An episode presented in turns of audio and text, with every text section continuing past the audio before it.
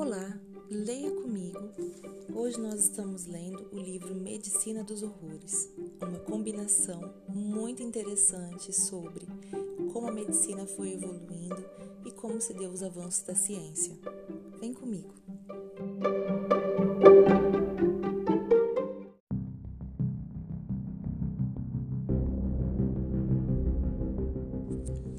Na tarde de 21 de dezembro de 1846, centenas de homens lotaram o anfiteatro da Universidade Colégio Hospital de Londres, onde o cirurgião mais famoso da cidade se preparava para fasciná-los com uma amputação na altura do meio da coxa.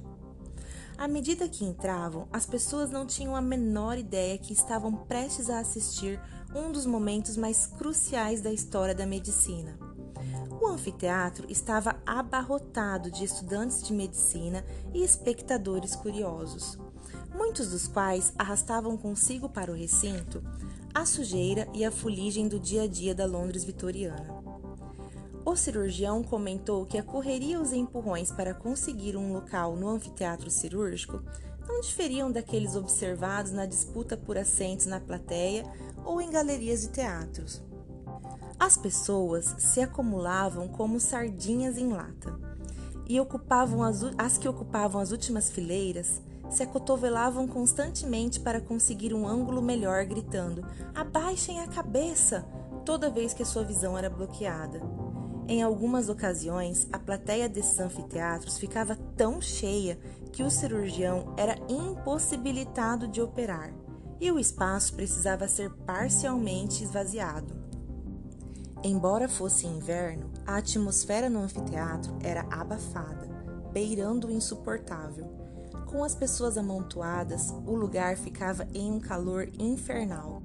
A plateia era formada por um grupo eclético, alguns dos quais não eram profissionais nem estudantes de medicina. Tradicionalmente, as duas primeiras fileiras do anfiteatro cirúrgico eram ocupadas por assistentes hospitalares termo que se referia àqueles que acompanhavam os cirurgiões em suas rotinas, carregando caixas com suprimentos para fazer os curativos, e atrás dos assistentes ficavam os alunos, empurrando-se e cochichando, uns com os outros, inquietos, além dos convidados de honra e outros membros do público. O voyeurismo médico nada tinha de novo. Surgira nos anfiteatros de anatomia mal iluminados do Renascimento, onde, diante dos espectadores fascinados, os corpos de criminosos executados eram submetidos à dissecação, como um castigo adicional por seus crimes. Os presentes, munidos de ingressos, observavam os, os anatomistas desculpa, cortarem o ventre distendido dos cadáveres em decomposição, de cujos órgãos jorravam não apenas sangue, mas também um pus fétido. Às vezes, as notas cadenciadas, mas incongruentes de uma flauta acompanhavam a macabra demonstração. As dissecações públicas eram apresentações teatrais, uma forma de entretenimento tão popular quanto as rinhas de galo ou as brigas de cães.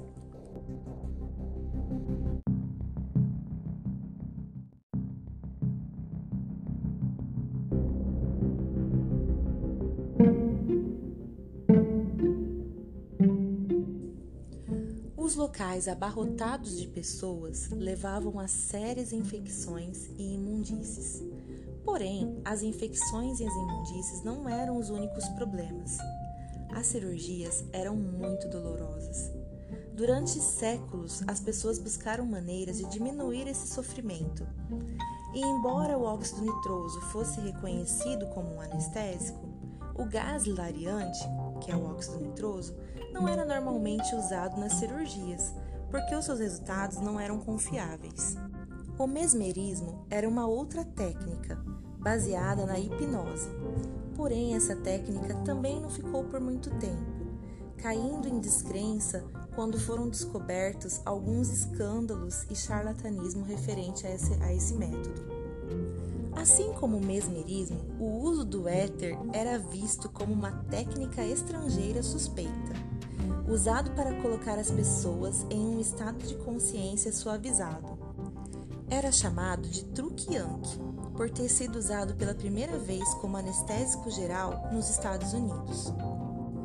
Oficialmente, fora descoberto em 1275, embora os seus efeitos entorpecentes só tivessem sido sintetizados em 1540, quando o botânico e químico alemão Valerius Cordus criou a fórmula revolucionária que envolvia o uso de ácido sulfúrico e álcool etílico.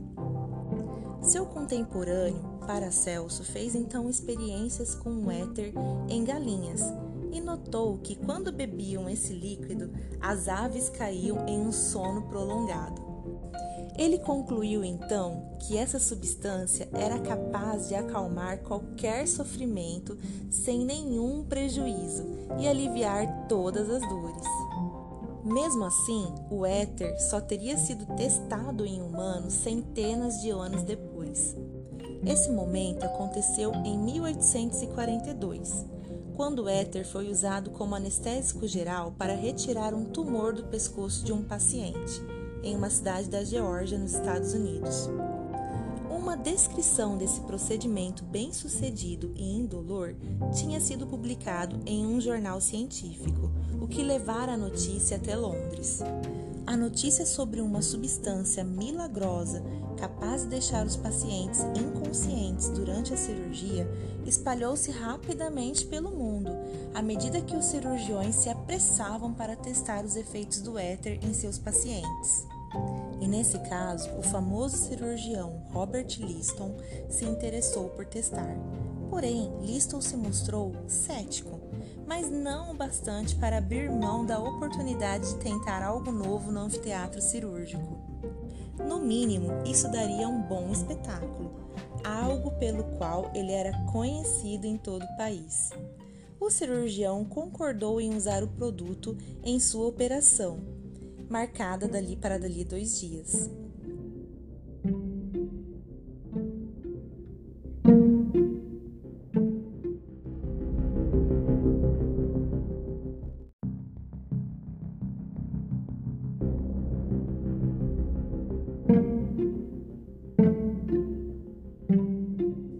Com quase 1,90m, Liston era 20 centímetros mais alto que a média dos homens britânicos. Havia construído sua reputação com base na força bruta e velocidade, numa época em que as duas habilidades eram cruciais para a sobrevivência dos pacientes. Os colegas de Liston diziam que quando ele fazia uma amputação, o brilho do seu bisturi era seguido tão instantaneamente pelo som da serra nos ossos que as duas ações pareciam ser quase que simultâneas. Diziam que o seu braço esquerdo era tão forte que ele poderia usá-lo como um torniquete enquanto brandia, brandia a faca com a mão direita. Era um efeito que exigia força e destreza imensa, visto que era comum um paciente se debater com o medo e a agonia do ataque do cirurgião. Liston era capaz de amputar uma perna em menos de 30 segundos, e para manter as duas mãos livres era comum segurar a faca ensanguentada entre os dentes enquanto trabalhava. Sua velocidade era tanto uma dádiva quanto uma maldição. Certa vez, ele decepou acidentalmente o testículo de um paciente, junto com a perna de que estava amputando. Seu contraponto mais famoso aconteceu numa operação durante a qual ele trabalhou tão depressa que decepou três dedos do seu assistente e, ao trocar as lâminas, cortou o casaco de um espectador.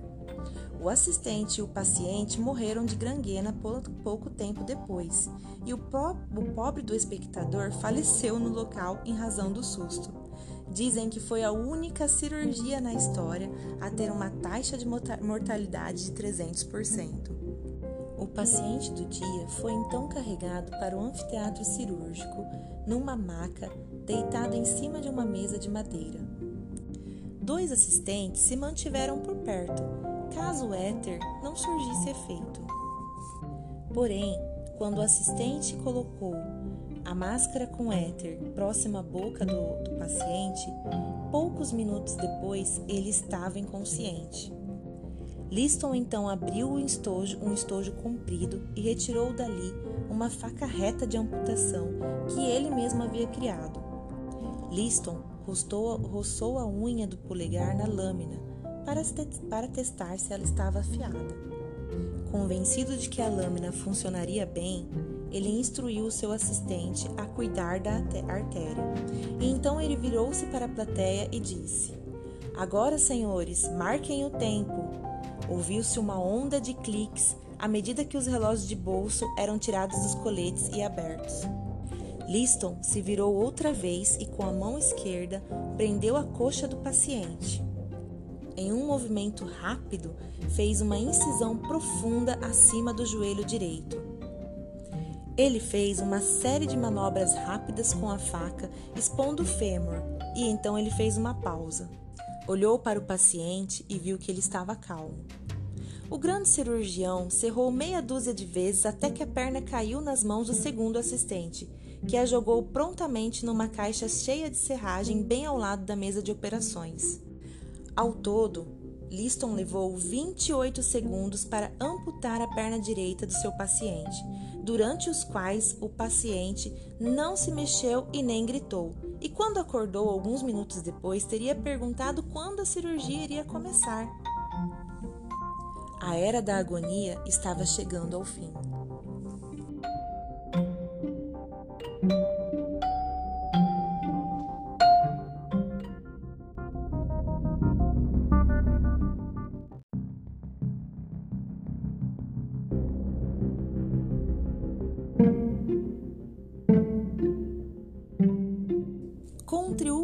Robert Liston com o éter, Lister, que havia assistido apenas à eliminação do primeiro dos dois grandes obstáculos ao sucesso das cirurgias, pois agora as cirurgias poderiam ser realizadas sem infligir dor.